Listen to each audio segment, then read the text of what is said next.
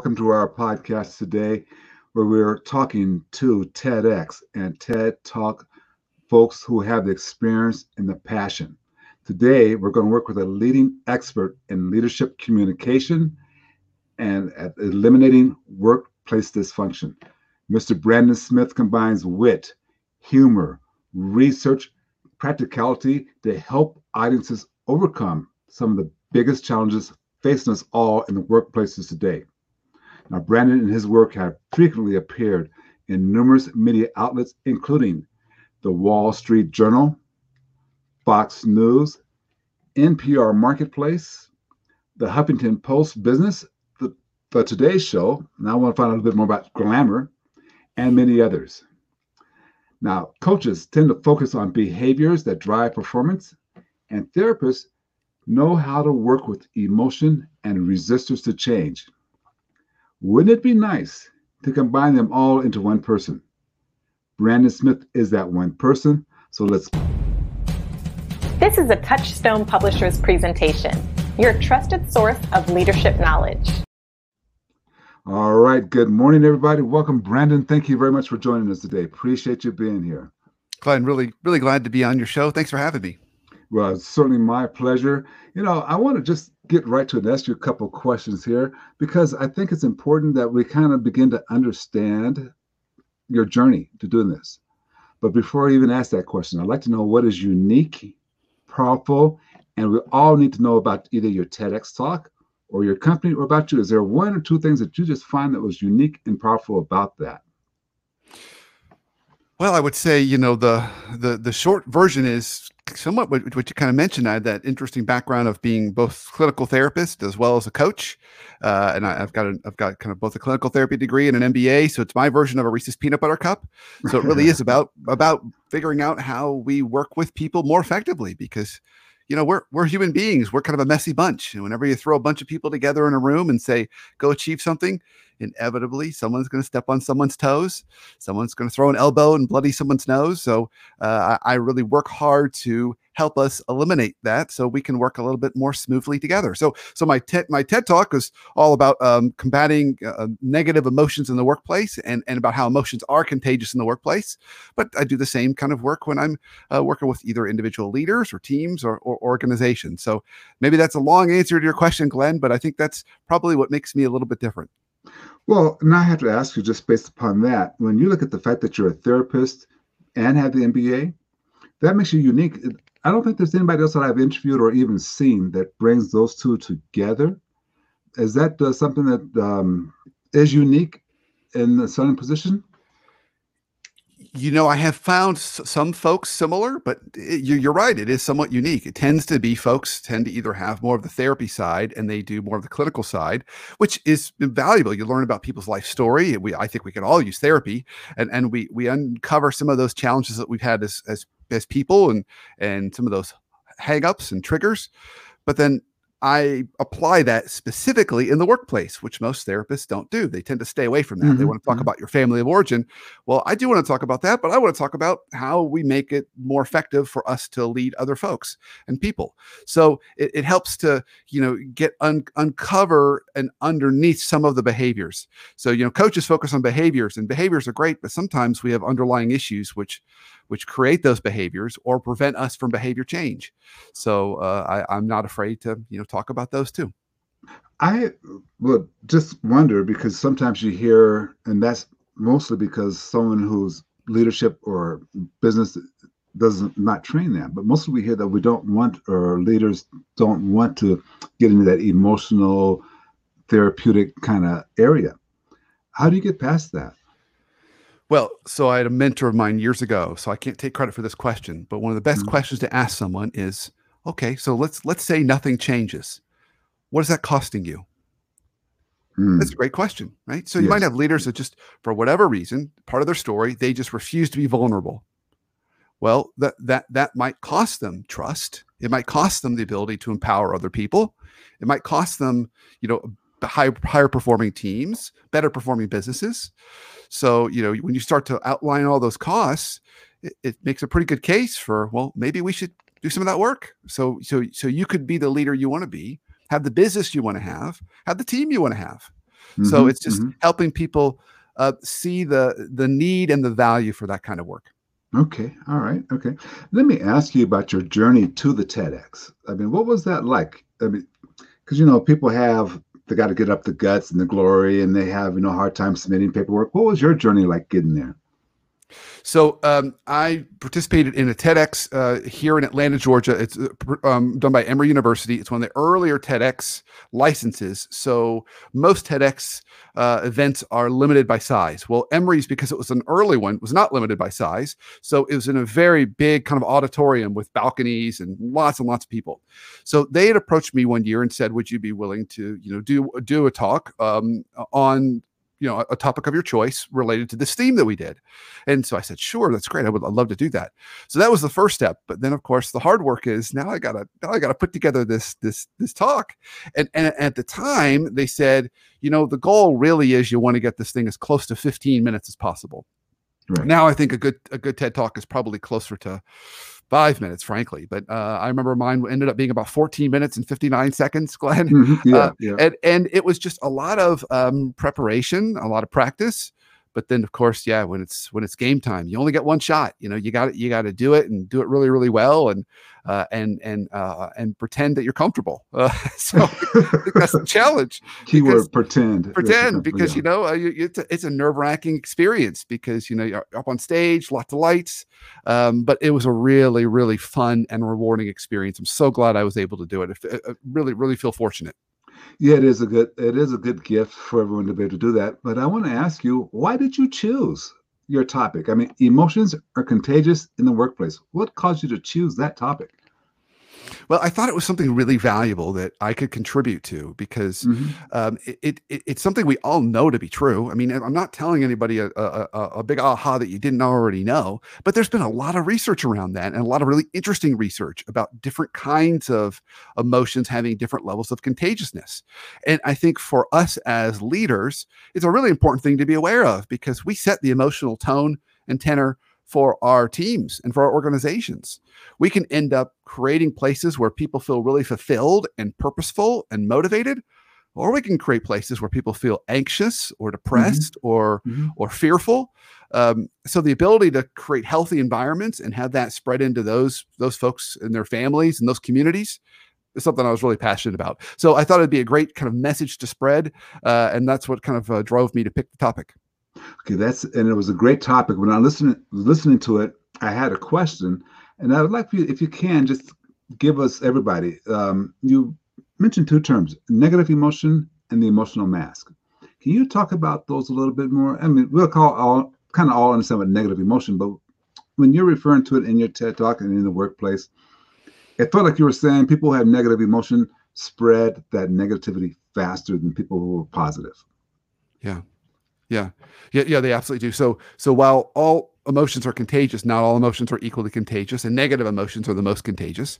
And so, uh, when you have that and, and, you bring that to work, you know, really is disruptive for the environment. And, and, you know, and again, we all can pull on our own backgrounds. We've all had experiences working with that one person. Maybe it wasn't our boss, maybe it was a coworker, and they were just, you know, kind of an Eeyore kind of person, always negative, always down in the dumps, or maybe very critical of other people.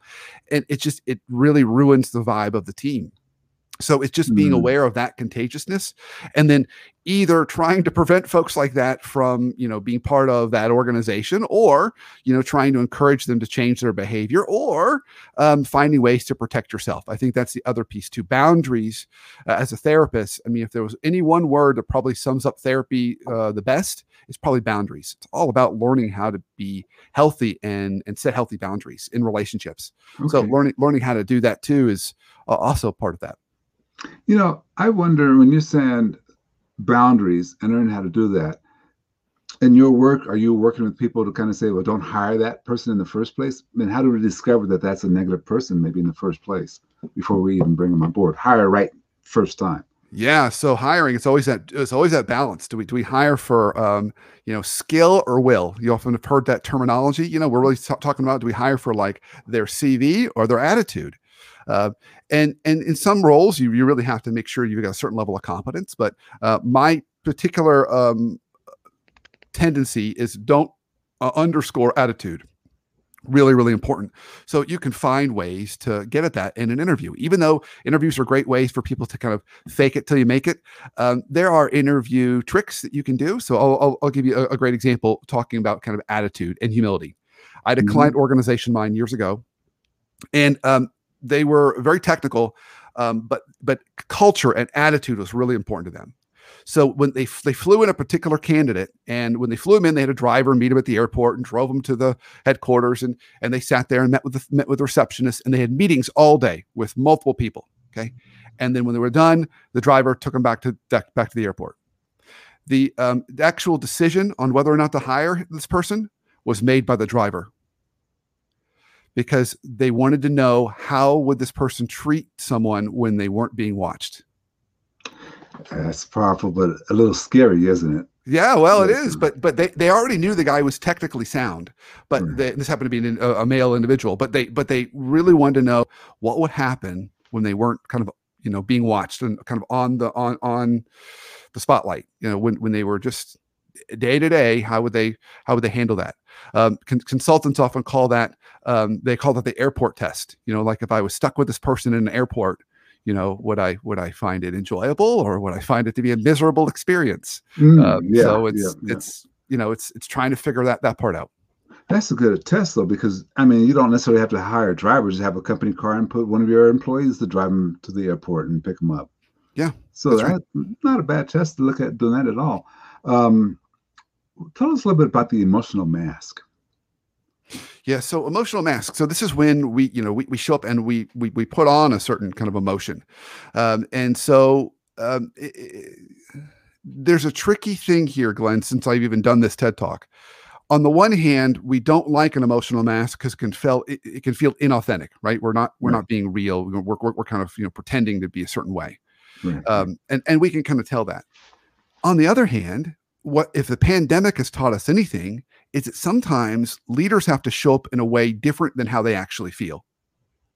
Mm. So, you know, I had a client of mine a, a couple years ago, and um, it, he was really practicing vulnerability, but um, he had gotten double promoted. So he'd gotten promoted to be sitting in an interim senior HR role. And on the first meeting with his team, he announced that he'd gotten promoted, and he immediately put his head in his hands and started crying. And he said, "I have no idea how I'm going to do this." Oh boy! and the team said to me, they said, "Well, we appreciated his authenticity and vulnerability. That wasn't really what we needed yeah. at the moment. We needed yeah. a leader. We yeah, needed somebody exactly. who said, like I." You know, we're going to be good team. So, so sometimes we may be feeling that on the inside, but we've got to figure out a way to put on, uh, uh, you know, a strong face because we need to be kind of the the calm in the storm, because we're going to set the tone. So emotional masks can, can kind of go either way. Uh, I think it's more about, uh, if anything, it's about self awareness and intentionality. So you know the, the, the leaders that really helped their teams feel calm in the last year of uncertainty were the ones that you know said, "Okay, everybody's going to be okay. Uh, I might not have all the answers, but I know we can get through this together." Calm, intentionality, self assessment, confidence. Yeah, confidence. Yeah. Okay. Okay. You know, um, it struck me and during your TED talk, and I'd like to. I'm kind of getting off subject just a little bit here and there, but I'd like to ask you about the personal story you shared. Yeah. During that TED talk, that had to be a very painful time in your life. Can you share a little bit about that and why you chose to share that and why that was such a powerful teaching moment in the TED talk? Yeah. So um, so the story that I told was, you know, growing up, um, there was a lot of emotional contagion in my house. I had an older brother. Both my brothers were adopted. They, my parents were told they, they couldn't have kids, uh, and then I, I, I came along. Uh, yeah. surprise! Um, and my brothers were twelve and eleven years older than me, so I was mm. I was mm. much younger. And my oldest brother, Chris, he was always when he was home, there was a lot of yelling and screaming. And when he wasn't home, he was typically either in jail or a rehab center. So he created a lot of disruption in my house. Um, and it just, I can remember even being little, just always wanting to go play in my closet because it just felt like the safest place for, for me to be. And so when I was 10 years old, um, he had he was staying at a rehab center in Florida, and he uh, didn't want to be there anymore. And he hitchhiked, and he ended up coming uh, to our house, and he was living with us for a little while. And he just decided life was was way too hard, um, and he took his own life. Uh, and that was a really traumatic experience for for me and, and for my family. But it affected me uh, Sure. specifically in that I, I came down with a stutter. I, I couldn't I couldn't talk in public without stuttering. Um, and, and that was going into middle school, which I, in retrospect, I, I don't recommend for anyone. yeah, really, So- especially middle school. Yeah. Yeah. So every day before middle school, and I was just a little skinny kid, and I've got this stutter. And every day before um, middle school, I'd have to go see my speech therapist, and I'd work on my B's and my P's and my T's. Um, and so for for me, not only how kids are treated with stutters, but how my life was at home with my brother, I just decided people were way too messy, and I just wanted to distance myself from people. So I became kind of a world class wallflower. I just distanced Mm. myself. That was all the way through high school, and then went on. I kind of carried through college, um, and I ended up majoring in communications. I'm not quite sure exactly Yeah. how that happened. And like most good communication majors, I was um, unemployed at graduation, um, trying to find a job, and I ended up getting this job with my with um, a retail store. And I was a, was a small privately held retail store. My boss was the son-in-law of the business, and um, I was going to be the assistant manager at one of these stores. And um, on my first day of work, I remember it like it was yesterday. Uh, he greeted me at the door and he said, "Before you get started, I have a task for you. Waiting for you in the in the back room is the current assistant manager of the store, but he doesn't know you're coming. So your job is to go back there. You fire him, and you get his job. Uh, Hmm. And that was that was my first task, my first real full time job. I'd worked lots of other jobs, but that was my first real full time job. And that was how my boss rolled. He'd come in, he'd say, he loved surprise visits, loved trying to catch people doing something wrong. He'd say, I don't like what Sharon's wearing, go fire her. Then I had to do more layoffs in the first six months of that job than any other time in, in, in my life. Right. Um, and, that particular experience, coupled with my time with my brother, it, all kind of came together in this one singular moment where I had this kind of aha moment about my life and where I wanted to go. Um, first, I realized, you know, work shouldn't have to suck. It should be a source of fulfillment, meaning, and purpose for us, not a source of stress and anxiety and depression. I mean, we have those elements. It is work. Um, but I want to change that. Second, if my boss was any indication of, of the kind of leaders in the world, I want to fix that. Um, third, um, you know, we, we can't choose the families that we're given. We're, we're- you, you kind of get what you get, um, but you can choose your workplaces. You have a lot more control over that, and we spend so much of our time at work. Um, and so that was really where my path was set, and I and I and I it was in that moment I decided I wanted to eliminate all workplace dysfunction everywhere forever. Uh, of course, having no idea what I signed up for, Glenn. you will be working forever. I will be. I will be. It's a. I always tell people like I'm. I'm. I've got plenty of job security.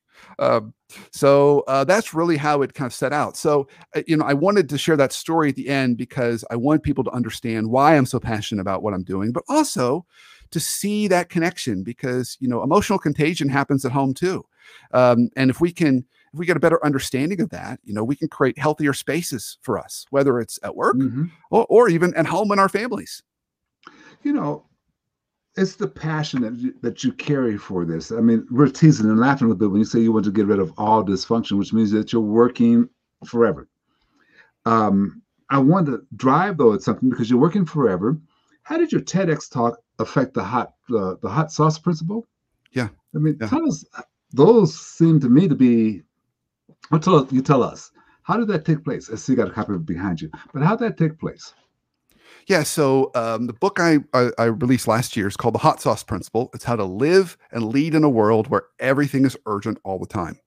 So it turns out that anxiety or urgency, we could call it that, it's the same thing, is one of the most contagious emotions uh, in the workplace. And what most folks do, what most leaders do, is they're is they're taught, rightfully so in some cases, that you got to drive urgency, right? Right, Glenn. We we need to drive urgency around here and urgency is like hot sauce. I mean, it's it's you know, and I love hot sauce. I'm holding Yeah, a little bottle of yeah. Tabasco right now as I'm as I'm talking to you, Yeah. and, and and and I do love it. It you know, it it, it creates focus, it creates flavor. You know, um, gets Mhm. gets gets, a little, gets me a little sweaty. Um, and, and a little bit of hot sauce is a great thing. But if everything that comes out of our kind of leadership kitchen is covered in hot sauce, you know, the appetizer and the entree and the salad and the brownie at the end, the iced tea, I mean, people are going to be curled up in a ball and they're going to be overwhelmed. Right, And so. I wrote the book because I wanted people to understand it's a powerful emotion, urgency. And sometimes we need to use it when we're trying to drive change. But if you overdo it, you're going to cause more harm than good. So that's really the tie in. It, it was almost like I took that whole big pie of emotional contagion and I took off a, a little slice and did a deep dive into it. And the slice was urgency and specifically anxiety. Okay. Hey, you know, um, how long between your TED Talk and that book? When what year did you do your TED Talk? Oh, I boy, you were going to ask me that question. I want to say that was 2017 or 2018. So three years between. that feels that feels about right. So time flies. Yeah, you had a lot of uh, things taking place. What about your? You have a podcast, the Workplace Therapist Show. That's right. Uh, tell us a little bit about that. I mean, and more specifically, I'm sure still the theme runs through from the, your TEDx talk, does it? Yeah, it does. What I'm read. Um, as it runs through there, tell us a little bit about um, that show. Why did you do it? Yeah, so originally I had done. Uh, so I've got um, my site is the you know one of my I guess sites is the workplacetherapist.com. Mm-hmm. And originally I, I it was just a resource site to help people. Free. It's a free site and it's I, I, did blog posts every week and i would post articles and interviews and everything else to help folks.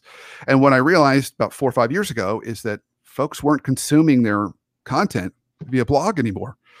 They were moving to podcast.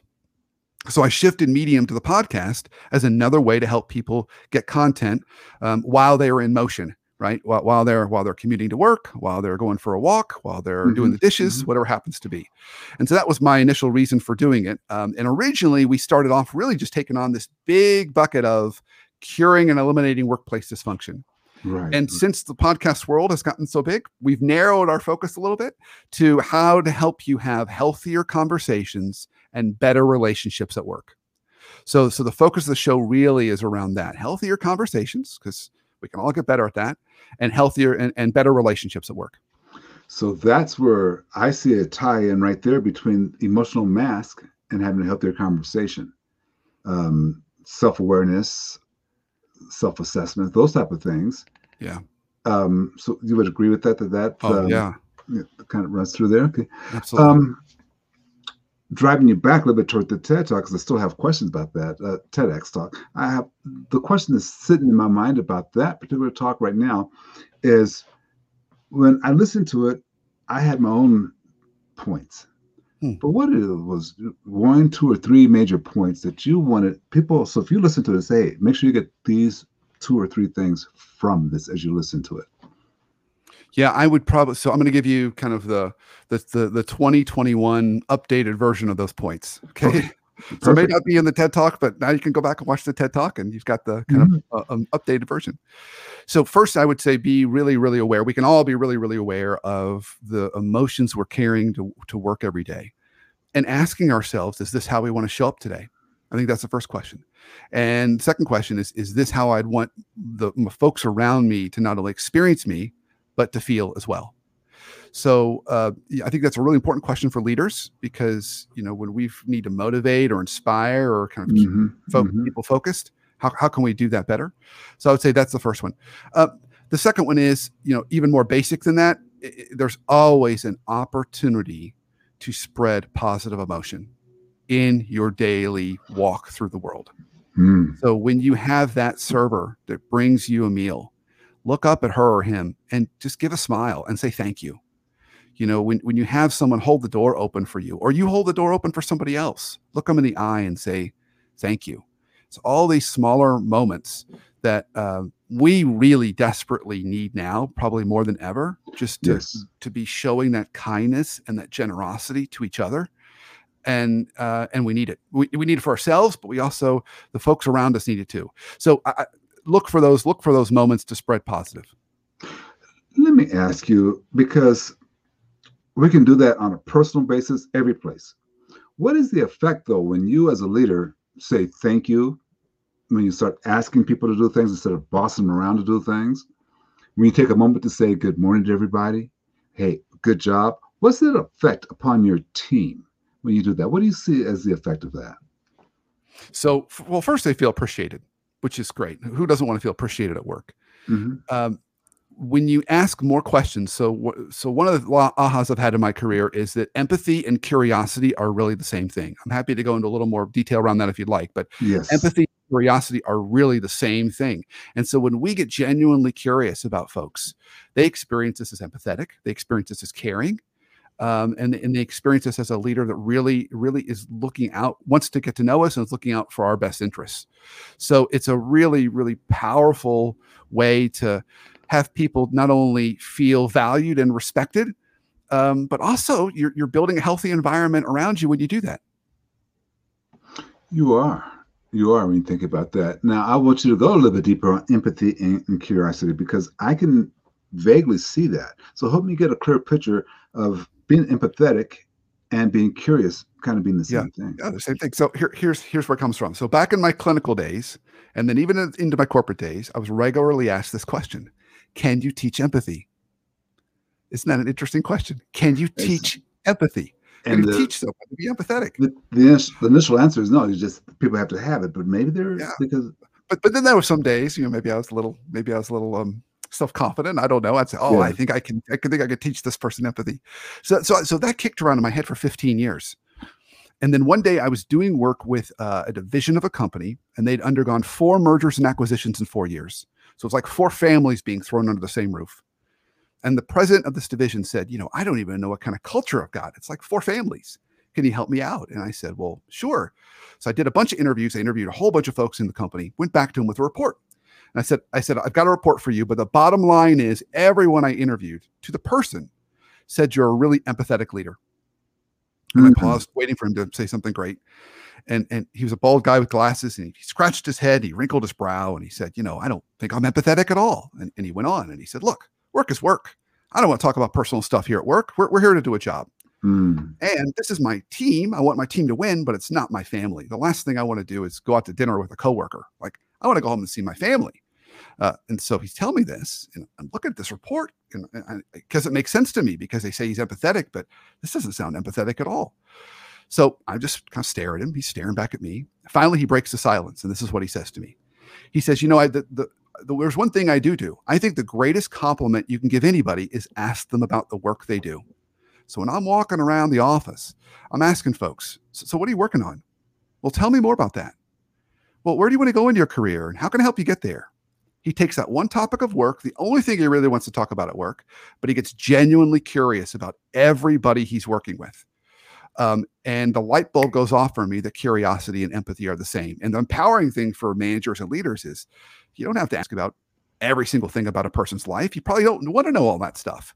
But if you can find the one or two things you are genuinely curious about and truly ask those those questions and to learn about the other people that work around you, they're going to experience you as really empathetic and caring. So uh, it, it was yes. it was an important takeaway for me that curiosity and empathy are, are so very related, if not exactly the same thing.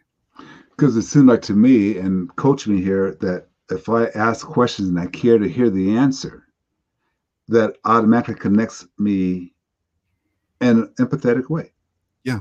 And, and, and here's the key curiosity is never the first question you ask, curiosity is the second. You mean so, first? Wow. So, so if, for example, if I say, "Well, Glenn, now that we're coming out of this pandemic, where's this place you? I know you've been dreaming of going on vacation because we all have one, right? Right. Well, right, well you're going to give me an answer. Now I've got a choice there. I can. I have not. I haven't really haven't been curious yet. I can now get curious and ask a follow up question about what you just said, or I can say what I think is the worst phrase in the modern modern American language, and I can say, "Oh, good for you, Glenn. Good for you." Good for you. which, which is just another way of me saying, I don't really care what you just said, but you seem happy about that. But but follow-up questions is where we really show curiosity, like, oh my gosh, that sounds great. Who's going with you? Or have you been there before? Or what are you most excited about in this place? Or do you think I should go there one day? I mean, there's so many different questions. Okay. I try with you because what you're saying is that first question just opens the door, but the second question is when the empathy comes in the line because now you're saying, let me get to know you. Right. Get to know your job and why that part of this job is so important or so difficult. I want to know more. Yeah, that's right. That. Okay, so now that becomes very clear to me. Empathy yeah. and curiosity, that becomes very clear to me.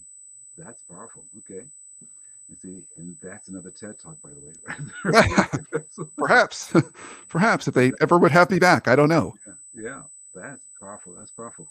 You know, um, tell me just a little bit about how did the, doing this TED Talk affect the question on the screen is for those of you who can't see it is how does TED Talk affect your current work?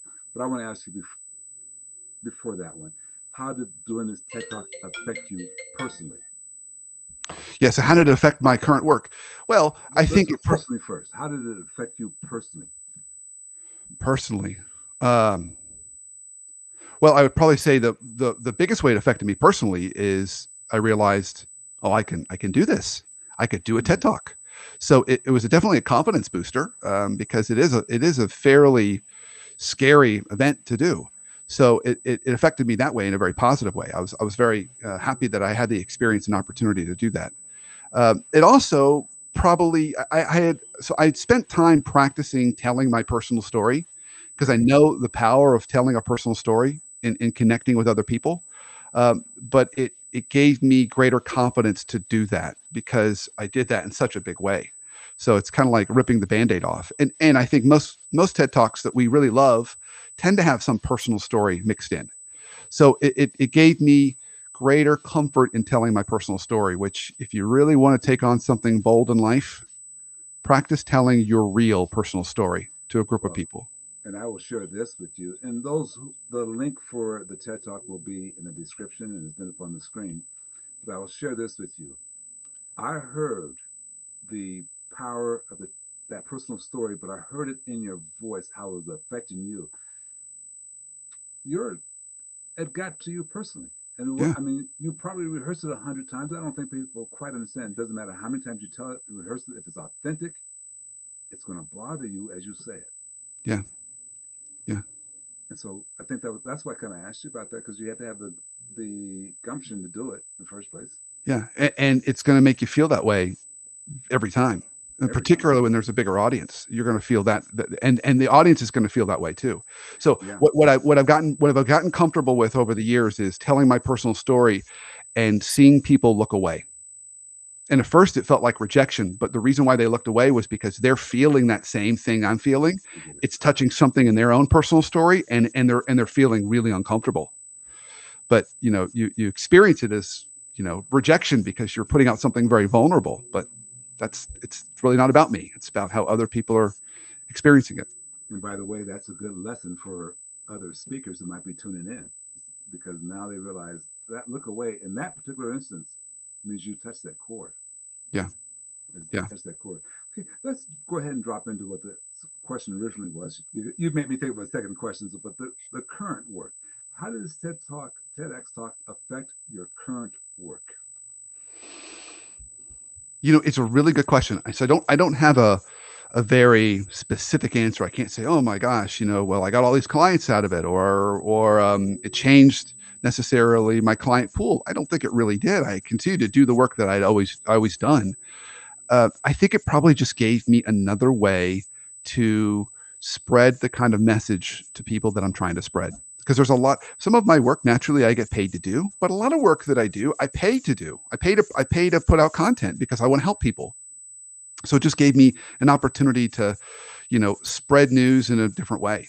Um, now, you know, maybe it helps when you're when you're a writer and you're and you're producing books. Maybe it helps to say you're a TEDx speaker.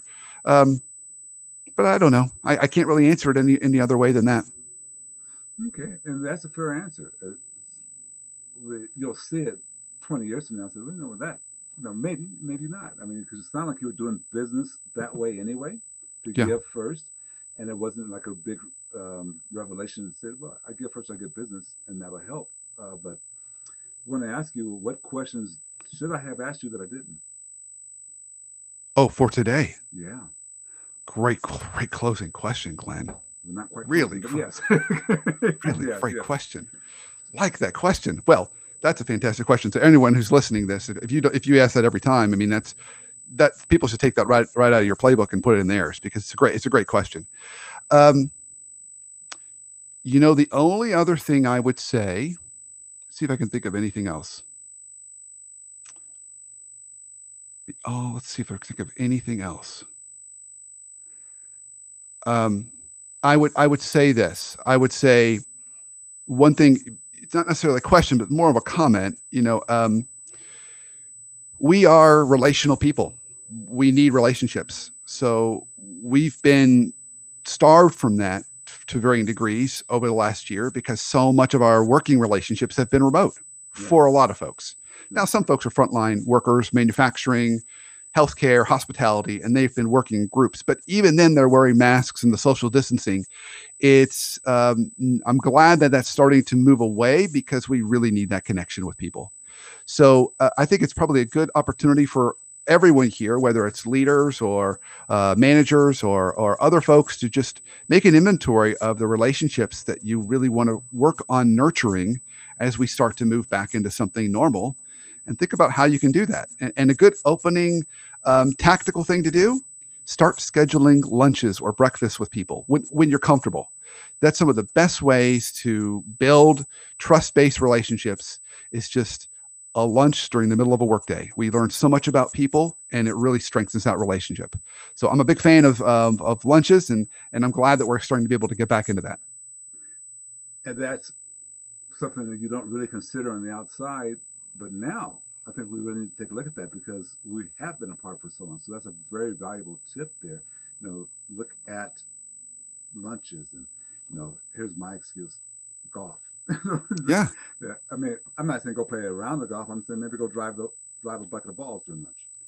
Yeah. Something like that. So just getting back and making that connection, I think that's very important. Um, I want to ask you though this, and I'm just going to be blatant about it. What do you bring to the table? So, in other words, if I want my organization to be better, how do you do it? And how do I get a hold of you to do it?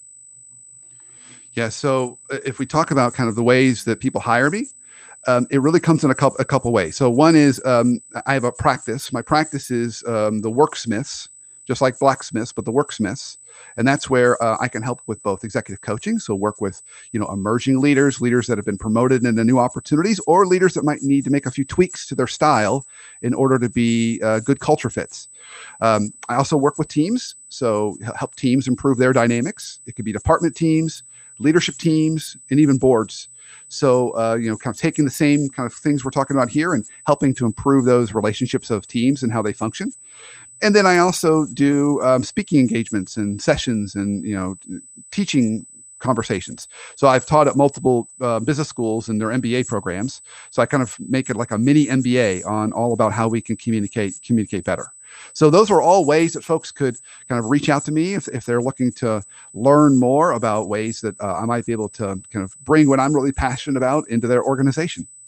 Okay. Now, here's a question that was asked of me the other day. I had submitted uh, two proposals, and the person said, Well, which one's better? You have, I think, six to eight keynotes listed on your website. I won't ask you which one's better, but I'll ask you which one do you have the most passion for? Oh my gosh, of my topics today. Okay, yeah. I can I can answer this question. So um, there's there's there's a couple. So one, the one the most popular one for people this year. There's there's two most popular ones. One mm-hmm. um, is um, h- helping leaders go from working in the business to on the business. Okay. Okay. Because when everything's urgent all the time and we're kind of in this firefighter mode, it brings us right into the weeds and we find ourselves doing the work rather than leading the work. Um, so if you find yourself working over 65 hours a week, you know you, you've you've got you've got a role issue, and so the session's really all about how to reset that, setting proper boundaries, delegation. It's a great session, practical tools to really help leaders, you know, not only be real leaders and get them on the sidelines calling plays rather than in the middle of the huddle, um, but it's just it's just a great practical way to do that. The other one is uh, mastering urgency. How do we properly use urgency to both motivate and inspire folks. Um, and as a client told me years ago, you know, I know I need to light a fire in my people, which is inspiration, but mm-hmm. sometimes I need a light a fire under them too, which is urgency. How do you do that properly without burning them out? And I think that's the other uh, most popular topic that I've had this year. So there's going from working in the business to on the business, and then mastering urgency. Um, those those are the biggies. So those are your two most popular and I'm gonna just hold you to the fire a second, Brandon. I asked you for your. They're they're my kids, passion. Glenn. They're my kids. I can't no. pick one over the other. I will say this though. I will say this. So the mastering urgency obviously is from my book from last year. Right. I'm working on a book this year, and the whole uh, concept is author versus editor. It, it's about kind of how we sit in the right seats at work. I don't want to go into too much detail now; take a little bit of time. But that book is very much linked to the going from in the business to on the business. It's knowing what seat to sit in at the right time with your direct reports. I mean, should you be the author seat telling folks what to do? Should you be in the editor seat reacting to what they bring you? Um, and I love that concept. I've got such passion around it because it's so practical, it's so sticky, and it has literally transformed leaders' lives because it's got them working from 70 hours a week to working more like 45, 50 hours a week with with twice as much success. So, you know, I, I love that topic for for for that reason too. Okay, perfect. That that's the perfect answer, and I think that's that's good. I'll let that one stands. I think that's the perfect answer. Okay. Let me ask you though, to kind of put a bow on everything and be aware of your time and everybody, the listener's time. What three or two points from today's discussion do you really want someone to sit down and everybody grab your paper, piece of paper and pencil, sit down and say, okay, let me write this point down, this point, this point. Someone told me the other day, start calling it your tweetable moments. Mm, okay, I'm not a big fan of that, but what are two or three points that you have made today that every leader, wannabe leader, or somebody who wants to be better should make note of? Okay. All right. I'll, I'll see if I can sum it all up because we've covered a lot. So I'll start uh, in no particular order. First, be aware of your emotions. Be aware of what you're bringing into the office every day, and and assume that everything you're feeling, your your colleagues and coworkers and team members are going to feel the same thing just by being around you. So ask yourself, mm-hmm. is this how I want to show up today? And if the answer is no, what do you need to do to change it? So that's the first. Okay. Um, the second I would bring and I'm, I'm going to give you three. The, the second is um, don't be afraid of vulnerability. Embrace the power of vulnerability. So just like I told my personal story, I mean, there's vulnerability can come in lots of ways. It can be asking for help. It, be, it could be saying, I don't know, or I was wrong, you were right. And there's lots of ways we can do it. And vulnerability is scary for us as leaders. It's hard to do, but it is where it, it is foundational to trust particularly in times of uncertainty like this. So don't be afraid to stretch yourself as a leader and embrace vulnerability. And the third, um, really think about those relationships that you want to start nurturing as we start to come back to some form of normal. And think about how you can do that in a in a face-to-face over a meal kind of way. If you are a leader in an organization, um, one set of relationships should be your peers so let's say you're a chief marketing officer. You need to be thinking about how you can get lunch with the um, chief fi- chief financial officer or the COO or whoever happens to be. But peers need that kind of conversation so they keep the business aligned and keep everybody on, on the same page. Alignment is one of those things I, I, I really push hard with um, uh, leaders. Make sure they're doing it, and it's hard to do it virtually. But lunches are great to do that. So those would be my three takeaways: be be aware of your emotions that you're bringing to work don't be don't be scared of vulnerability and think about how you can nurture those relationships that are really critical in your professional life. I thank you so much for taking the time to chat with us today. It's just been a powerful powerful day. I think our leadership lessons i want to just quickly put up your website on here so folks can take a look at that who are looking at it on youtube or wherever. Um, it's worth the journey. I thank you very much for taking the time. But and i know I know there's a lot of value here. That's why I wanted you on board. So thank you. Thank you. Glenn, thank you. Thank you for having me. I had a great time. Thanks for all the great questions. Fantastic. Fantastic.